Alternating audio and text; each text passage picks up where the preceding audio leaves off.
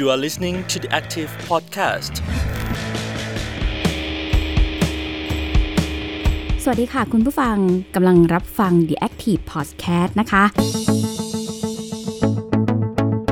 วันนี้ค่ะดิฉันอรุชิตาอุตมะโพคินนะคะ ก็จะชวนคุณผู้ฟังมารับฟังเรื่องราวที่เกี่ยวข้องกับสถานการณ์ทางการเมือง แต่ว่าเป็นการพูดคุยที่ไม่ใช่เพียงแค่เรื่องของสถานการณ์ความขัดแย้งเท่านั้น แต่เราพูดถึงเส้นทางของการที่จะนำไปสู่การพูดคุยการเจรจา หรือคำที่หลาย ๆ คนเนี่ยอาจจะคุ้นหูกันว่าสันติวิธีนะคะ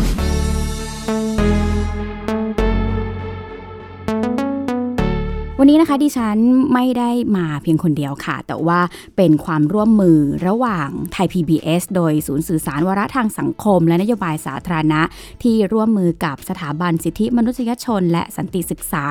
มหาวิทยาลัยมหิดล รวมถึงกลุ่มสันติธรรม และก็มูลนิธิโกมลขีนทองด้วยนะคะวันนี้ดิฉันอยู่กับอีกท่านหนึ่งก็คือคุณรัฐวิทย์เอื้อประชานนท์นะคะ หรือว่า คุณโมนะคะ สวัสดีค่ะ ครับ สวัสดีครับ ค่ะ ก็คุณโมนะคะ ก็จะเป็นคนที่มาช่วยทำให้ภาษาของการพูดคุยเนี่ยนำไปสู่เชิงหลักการใช่ไหมคะก็จะเชิงวิชาการ ช่วยแลกเปลี่ยนบ้างครับค่ะแล้วก็ชวนวิทยากรมา ชวนตั้งคำถามกับวิทยากรด้วยครับ ค่ะ แล้ววันนี้นะคะก็คนแรกที่เราจะเชิญมาคุยเพื่อที่จะนำไปสู่บทสนทนาอีกหลาย ๆ ตอนหลาย ๆ EP หลังจากนี้ใน The Active Podcast นะคะ ก็คือรองศาสตราจารย์โคธมอาริยาค่ะ วันนี้มาในฐานะของที่ปรึกษาสถาบันสิทธิมนุษยชน และสันติศึกษานะคะ สวัสดีอาจารย์โคธมนะคะ สวัสดีครับ สวัสดีผู้ฟังแล้วก็สวัสดีคุณแดนคุณโบครับ ค่ะ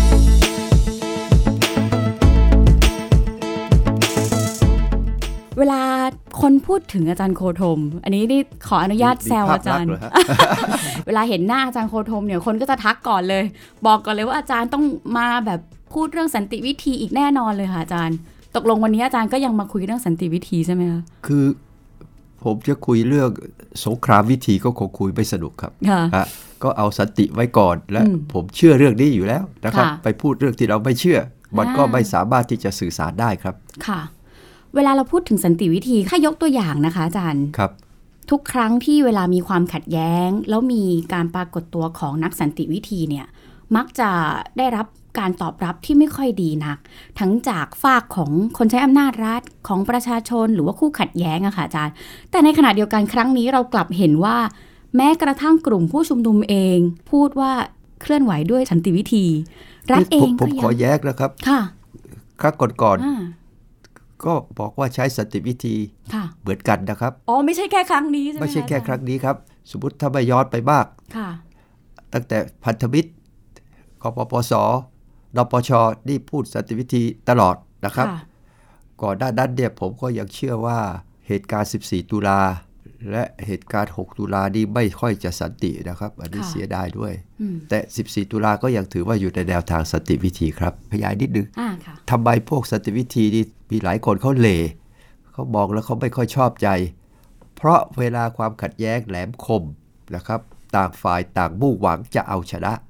เพราะฉะนั้นใครที่พูดในลักษณะที่บอกว่าวางใจให้เป็นกลางๆหน่อยเนี่ยมันก็ไปเป็นอุปสรรคต่อการบรรลุเป้าหมายก็คือการเอาชนะ ของแต่ละฝ่าย สมมติว่าสามีภรรยาทะเลาะกันเนี่ยนะฮะเออแม่ยายเข้ามาแทรกเนี่ยบางทีแม่ยายต้องกระเด็นนะอืมดีที่สุดคือยอมแพ้อะจริงๆนะยอมแพ้แล้วมีความสุขในที่พูดถึงสามีภรรยาทะเลาะกันนะค่ะ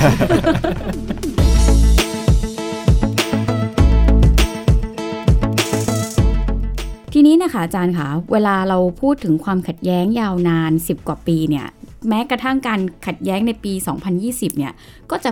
เหตุการณ์เมื่อปี 48 49 ก็จะถูกยกมาว่าเป็นต้นทางของความขัดแย้งยาวนาน แต่ว่าสองฝั่งโทษกันไปโทษกันมาค่ะอาจารย์ คือถ้าผมจะเล่าเรื่องเนี่ยนะครับตามภาษาคนมีอายุเนี่ยอยากจะเท้าความไปถึง 88 ปีนะครับโอ้โหการเปลี่ยนแปลงการปกครองปี 2475 และยังคุกกรุ่นอยู่ในปี 2563 88 ปีผ่านไป ยังไม่ยังไม่สิ้นกระบวนความนะครับค่ะคือยังไม่ยังจัดสรรไม่ลงตัวสัทีเดียวอืมครับอย่างที่เห็นทุกวันนี้ที่เอ่อเยาวชนคนรุ่นใหม่นะครับ เขาก็ออกมาพูดหลาย ๆ เรื่องเหมือนกันค่ะแสดงว่าเวลาที่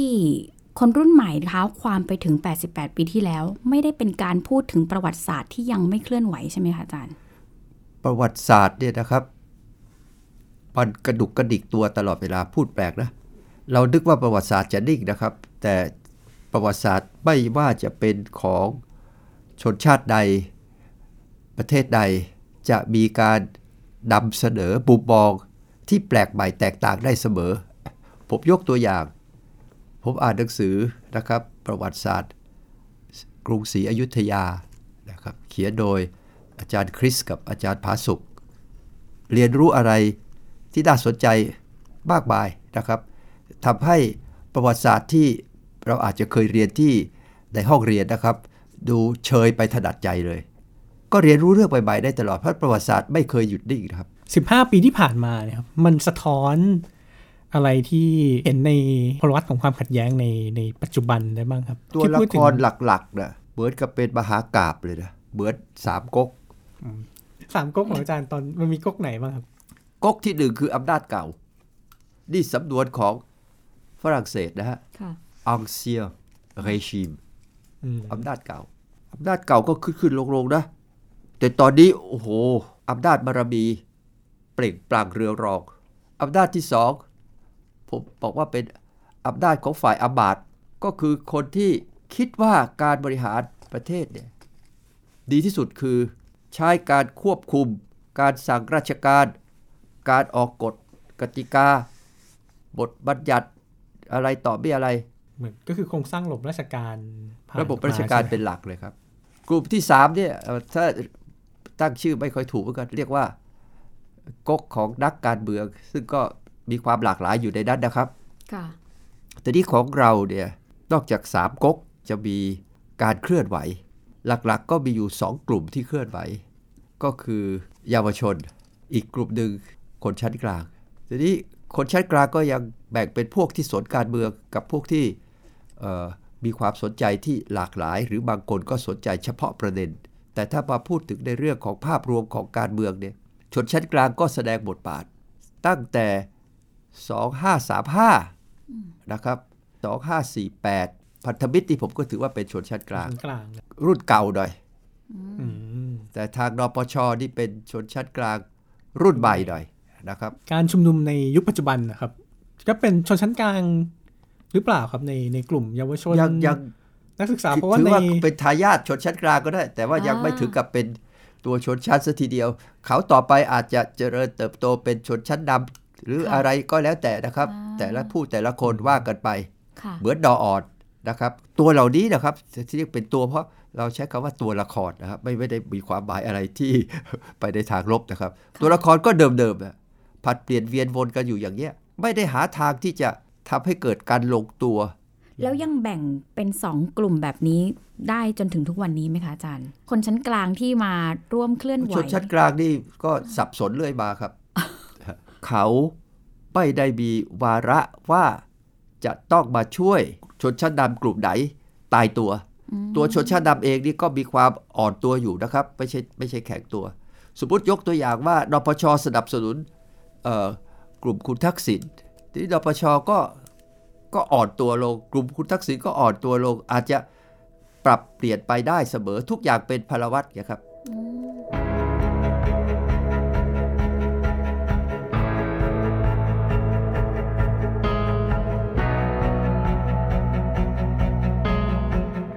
อาจารย์คะถ้าเรามอง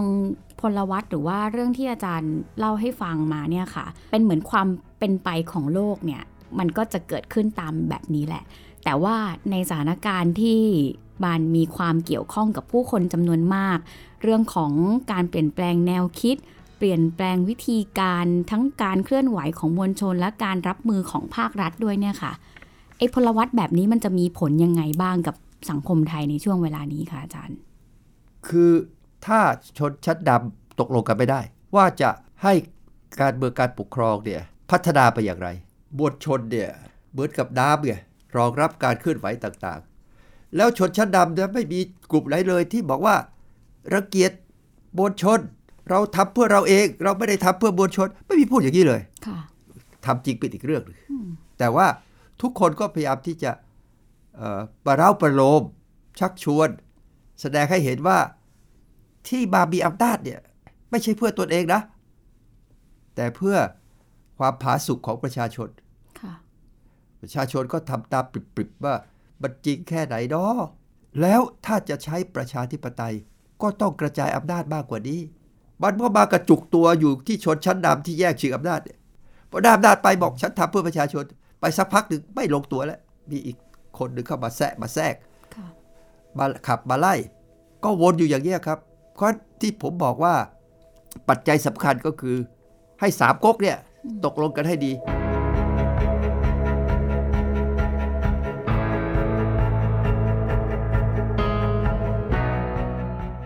อาจารย์คะถ้าพูดถึงสถานการณ์ในปัจจุบัน คนรุ่นใหม่เนี่ยทั้งทุกระดับเลยนะคะอาจารย์ ทั้งคนที่เป็นนักกิจกรรมอายุน้อยๆ เป็นมหาวิทยาลัยนันักกเรีเรียยนนก็มีครับค่ะอาจารย์ เราเห็นรูปแบบการชุมนุมที่ ไม่เคยเห็นมาก่อน หลายอย่างเกิดขึ้นแม้กระทั่งบทบาทของเจ้าหน้าที่ก็ต้องปรับตัวปรับด้วยนะครับแต่ในเวลานี้เนี่ยมีคนพูดว่า เอ๊ะม็อบแผ่วลงไหม คนเข้าร่วมน้อยลงไหม อาจารย์คิดว่าสิ่งเหล่านี้นี่กระแสมันจะถูกปลุกกลับเข้ามาอีก ได้อย่างไรหรือรูปแบบมันจะเป็นยังไงหลังจากนี้คะอาจารย์ผมจะตอบคำถามนี้ไม่ได้นะครับมันก็ขึ้นอยู่กับเหตุปัจจัยอ่านี่นี่คือพูดในหลักการนะครับ ทีนี้ การชุมนุมเนี่ยค่ะผมถือว่าเป็นการแสดงออกเพื่อการศึกษาของประชาชนนะที่คนรุ่นใหม่กลุ่มนี้เนี่ยมีความกล้านะค่ะเอาเรื่องบางเรื่องที่คนอายุมากอย่างผมเนี่ยไม่ค่อยอยากพูดหรอกอืมยกเว้นในที่ส่วนตัวอาจจะดินทาบ้างแต่ผมก็ไม่ชอบนะ เรื่องดินทาการเลเนี่ย ในวงวิชาการอ่าโอ้ไปวิชาการนะดินทาการเลนี่มันอ๋อในวงเพื่อนฝูงสิอ่าเออค่ะนะครับ อะไรอย่างนั้นนะฮะทีนี้เขาหยิบประเด็นขึ้นมาพูดเนี่ย จะเห็นด้วยไม่เห็นด้วย มันก็ทำให้เกิดการกระเพื่อมค่ะนี่ถามว่า พอไหมที่จะทำให้เกิดการเปลี่ยนแปลงหรือการเปลี่ยนผ่าน ก็ยังตอบไม่ได้ แต่แน่นอนผมยังเชื่อว่าเยาวชนกลุ่มนี้เนี่ยเขามีศักยภาพมี ทรัพยากรนะครับ ทางการริเริ่ม ทรัพยากรในเชิงศิลปะการสื่อสารนะครับ ที่น่าสนใจมากเลย และบางเรื่องเนี่ยเขาก็สื่อสารถึงคนที่ตกรุ่นไปแล้วบ้างอืมเออ เราก็สนุกเหมือนกันนะ เอ๊ะ ที่เขาพูดเนี่ย ถูกไม่ถูก สมมติเนี่ยอ่าเอ่อรัฐบาลบอกประกาศการใช้ พรกฉุกเฉินมันก็มีปฏิกิริยาใช่ไหมครับอ่ารัฐบาลบอกถอยก้าวหนึ่งโอเค รัฐบาลบอกว่าจะใช้มาตรา1นึตอนนี้อยู่ในช่วงนี้นะครับค่ะใช่ผมกำลังดูว่าปฏิกิริยาของอืมผู้ชุมนุมจะเป็นยังไงค่ะยกตัวอย่างนะครับ ผมก็เปิดวิกิพีเดียค่ะพิมพ์ภาษาอังกฤษว่า last majesté เป็นคำภาษาฝรั่งเศสนะอ่าผมบอกว่าพิมพ์ภาษาอังกฤษไม่ใช่ พิมพ์ภาษาฝรั่งเศสว่า last majesté ค่ะโอ้ข้อมูลเยอะเลย ประเทศที่รุนแรงกว่าประเทศไทยก็คือซาอุดีอืมที่ลงโทษนะครับ ว่าใครไปหมิ่นประมาทประมุขค่ะของเขานะฮะค่ะโทษแรงมาก ประเทศในยุโรปเนี่ยประเทศที่เขามีพระมหากษัตริย์เป็นประมุขเนี่ยค่ะครับเดนมาร์กโทษ 6 เดือนเป็นอย่างมากเอ่อเนเธอร์แลนด์4เดือน สเปน 2 ปีโมร็อกโก5ปีนะเยอะหน่อยอืมอืมบรูไน สมบูรณาญาสิทธิราชบรูไนนะค่ะ3ปี ของไทยเราขั้นต่ำ3ปีนะอืมขั้นสูง15ปีค่ะอันนี้ก็เทียบกันได้นะ ประเทศที่มีมีพระมหากษัตริย์กเป็ษัตนริย์ประเหมืมุอขนกันความจริงไม่มีไม่ได้นะหนึ่งถึงสองมันก็ต้องมีไว้ แต่ความเห็นของผมนะฮะ แต่ว่าโทษเนี่ยเหลือหลายความรุนและแรงของความโทษถี่เนี่ยความถี่เนี่ยนะแป๊บเดียวที่บอกว่าจะใช้หนึ่งหนึ่งสองเนี่ยรู้สึกเขาบอกว่า45คดีแล้วค่ะใช่ไหมครับ มันก็ขึ้นยังไงว่ากริยาปฏิกิริยายังไงอืมเขาประกาศจะใช้เนี่ยคนจะเริ่มมาสนใจแล้ว เอ๊ะหนึ่งหนึ่งสองนี่มันคืออะไรทำไมต้องมีค่ะครับอย่างนี้เป็นต้นก็คงจะดีครับ เพราะจุดประเด็นให้ได้ศึกษาอืมอาจารย์บอกว่ามันจะยาวนานต่อเนื่องไปเรื่อย ๆ แบบนี้เนี่ย แล้วถ้าอย่างนั้นแล้วกระบวนการที่ควรจะเกิดขึ้นหลังจากนี้ล่ะคะอาจารย์จะทำอย่างไรไกลอืมบนบานสารกล่าวครับ ต้องถึงขั้นบนบานบนบานสารกล่าวเลยยังเอาไงครับสิ อาศัยสยามเทวาธิราชเยอะๆหน่อย อาจารย์พูดจริงหรืออาจารย์พูดเล่นคะ ก็พูดเล่นอยู่แล้ว แล้วนอกจากบนบานสารกล่าวเนี่ย นอกจากพึ่งพาสิ่งศักดิ์สิทธิ์เนี่ย เราจะพึ่งพาตัวเองกันยังไงครับ เรากำลังอยู่ในมหากาบสามก๊ก แล้วทำไมจะลงตัวกันได้เนี่ยสามก๊กต้องคุยกันอย่างจริงจัง ถ้าเราต้องการเปลี่ยนผ่านไปสู่ประชาธิปไตยค่ะก๊กที่หนึ่งอังเซียไกชีมเนี่ย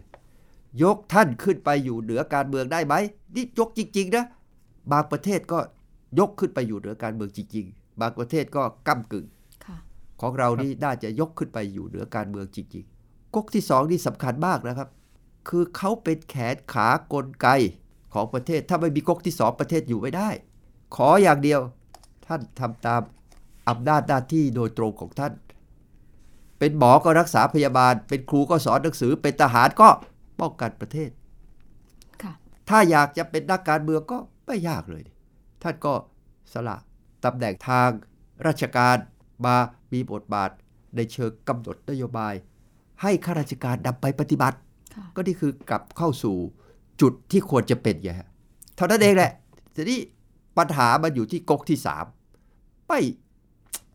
จะใช้คำอะไรดี ไม่ค่อยจะพัฒนาอืมผมก็ไม่รู้จะทำยังไงนะฮะ คือถ้าจะให้เป็นสถาบันเนี่ย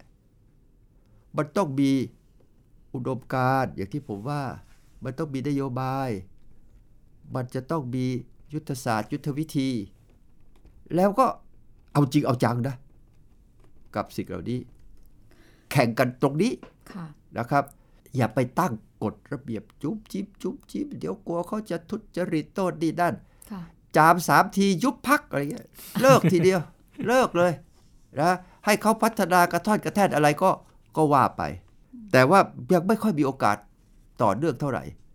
มันก็เลยเป็นหนทางที่ก๊กอื่น ๆ ก็ขยายอำนาจบารมีไปในหลายสิบปีที่ผ่านมาก๊กนี้เป็นก๊กจะเรียกว่าด้อยโอกาสได้หรือเปล่าไม่รู้แต่แต่ก็เนี่ยครับถ้าจะให้ลงตัวเนี่ยสามก๊กก็คุยกันว่าค่ะต่างคนต่างมีพื้นที่ของตัวเอง เป็นพื้นที่ที่สำคัญทำให้ประเทศชาติเจริญก้าวหน้า ถ้าอยู่ในพื้นที่ของตัวเองแล้วทำให้ดี ประเทศจะเดินหน้าไปได้ ส่วนการเคลื่อนไหวก็ปล่อยให้เคลื่อนไหวไปทุกท่านนะครับที่กำลังยั่วยุปรับมือเรียกกันทั้งสองฝ่ายนะครับขอความกรุณาต้องไม่ยั่วยุซึ่งกันและกันนะครับจะขอให้เกิดปัญหานะครับขอร้องนะจ๊ะนะครับขอร้องเป็นผู้จ๋าตอนนี้การเดินนะคะยังจะก่อเกิด้วามเสียหาย้วยพลังของผู้รักประชาธิปไตยและรักความเป็นธรรมทุกท่าน วันนี้มาเพื่อทวงคืนความยุติธรรมทวงคืนอนาคตทวงคืนประชาธิปไตยของเรา แต่ขณะนี้ในตำรวจขออนุญาตเจรจาเพื่อชี้แจงนะครับฉะนั้นพี่น้องใจเย็นๆแป๊บหนึ่งนะครับ เรากำลังขออนุญาตเจรจาครับ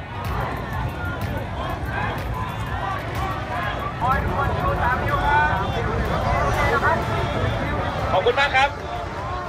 การเจรจาเรียบร้อยแล้วครับ ก็แล้วแต่มวลชนครับ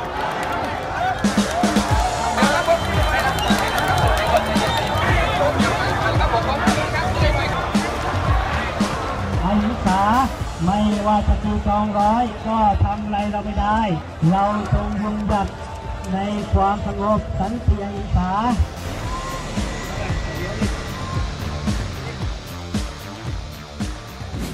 อาจารย์คะแต่ว่าสิ่งที่ปฏิเสธไม่ได้ก็คือว่าเวลาอาจารย์พูดถึงสามก๊กเนี่ย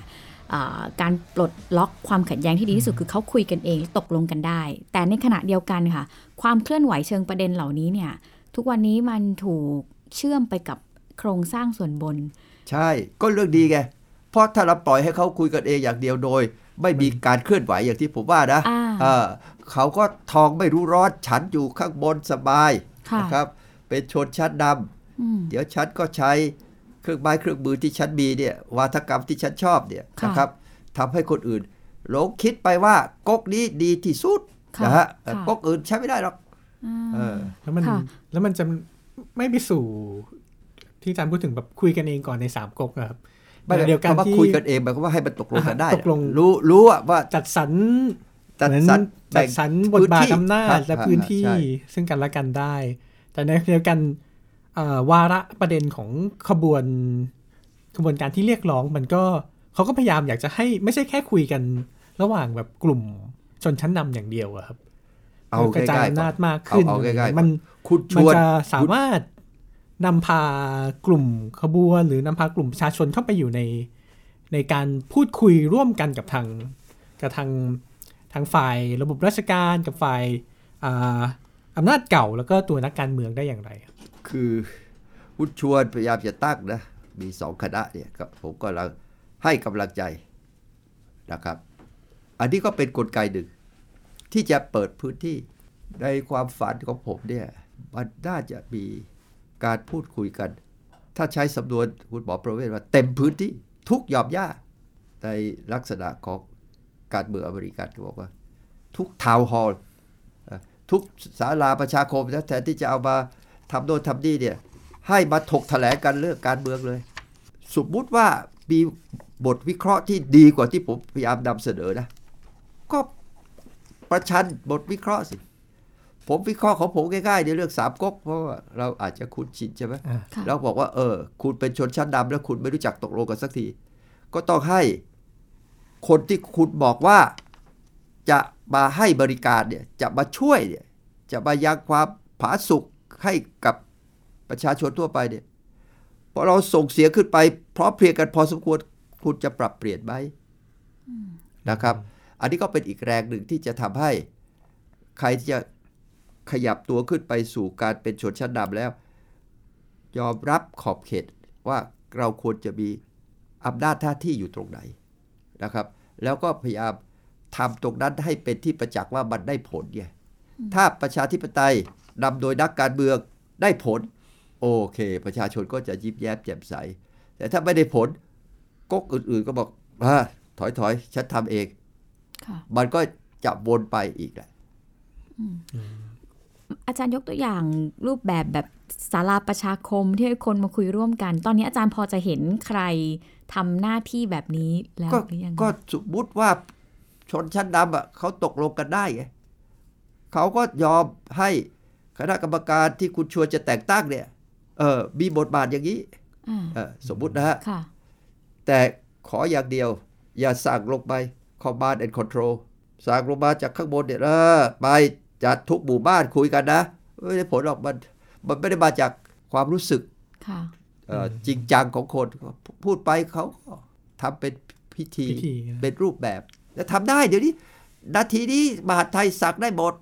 มีงบประมาณไป มีงบประมาณใช้ไปราชการมีอืมมีอะไรนะใบงานไม่รู้ใช่ดีป่ะใบงานก็คือคำแนะนำให้อ่าทำหนึ่งสองสามสี่อ่าเอ่อเรามีหน่วยงานในระดับชุมชนเยอะอยู่ขณะนี้นะครับค่ะอืมพออชนี่ชื่อเต็มก็ชื่ออะไรสถาบันพัฒนาองค์กรชุมชนชุมชน นี่ก็เป็นพวกชุมชนพวกหนึ่งนะครับ ถ้าสำนวนของจีนก็บอกว่าให้ร้อยดอกไม้บาน จะบานตรงไหนก็แล้วแต่นะครับ ค่ะ เหมือนตามที่ผมเข้าใจเหมือนอาจารย์อยากจะเสนอให้คณะกรรมการที่จะจะตั้งขึ้นมาจากรัฐสภาเนี่ยก็คือทำหน้าที่คล้ายเป็นผู้อำนวยความสะดวกหรือเปล่าครับ ใช่ครับ ให้เกิดการพูดคุยในพื้นที่ต่างๆ ในระดับต่างเอาผมยกตัวอย่างๆแล้วเชิญแบบอำนวยความสะดวกให้กลุ่มต่างๆ แต่ไม่ใช่เป็นการสั่งสั่งการอืมว่าให้ให้จัดให้มันจัดแล้วเกิดขึ้นมาอย่างเดียวใช่ไหม บังเอิญตอนที่ผมเป็นกรรมการการเลือกตั้งนะทบวมหาวิทยาลัยมีเงินจากกองทุนมิยาซาว่า ถ้าจำชื่อไม่ผิดนะครับเอ่อรัฐมนตรีก็ตัดงบประมาณมาให้กรรมการการเลือกตั้ง เราก็จัดให้มีอาสาสมัครรัฐธรรมนูญ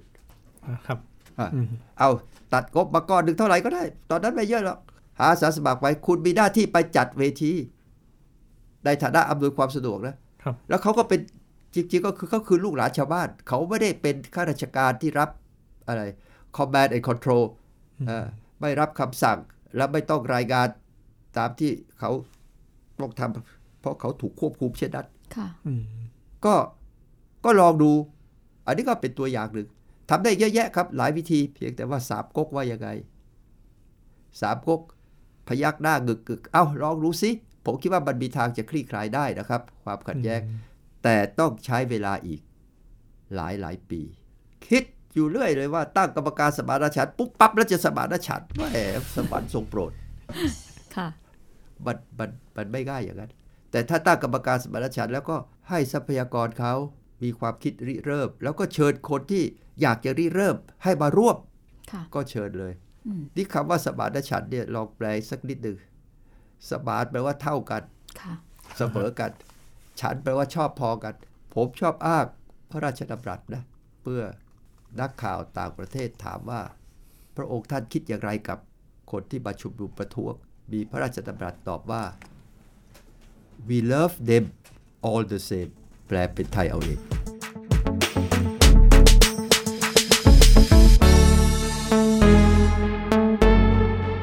นี่จะเป็นเส้นทางที่อาจารย์โคธมมองเอาไว้ ครับ แล้วก็ฝันฝันนะครับ ฝันจะ ความฝันของอาจารย์นะครับที่อยากจะให้เกิดแนวทางนี้ขึ้นผมนะพูดมาหลายปีแล้ว แต่ก็ต้องพูดอยู่ ต้องพยายามทำค่ะกันกันต่อไปนะครับ ค่ะเอาละค่ะ ก็ นี่เป็นแค่ตอนแรกนะคะ ใน The Active Podcast ที่เราจะคุยกันในเรื่องของความขัดแย้งที่จะไม่นำไปสู่ความรุนแรงครับถึงแม้จะมีหลายคนพูดว่าอาจจะต้องเกิดความรุนแรงแต่สุดท้ายแล้วกระบวนการและเส้นทางเหล่านี้แหละค่ะ คือสิ่งที่หลาย ๆ ฝ่ายกำลังช่วยกันว่าจะให้เดินไปในเส้นทางไหนอะนะคะ วันนี้ก็ทั้งแนนแล้วก็คุณโมแล้วก็อาจารย์โคธมครับก็พูดคุยให้คุณผู้ฟังได้ฟังกันใน ตอนแรก หลังจากนี้เราก็จะได้หยิบยกประเด็นเหล่านี้มาพูดคุยกันเรื่อยๆ แล้วก็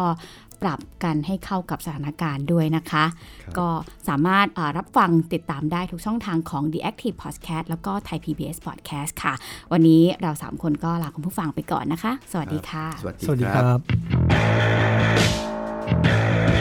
You are listening to the Active Podcast.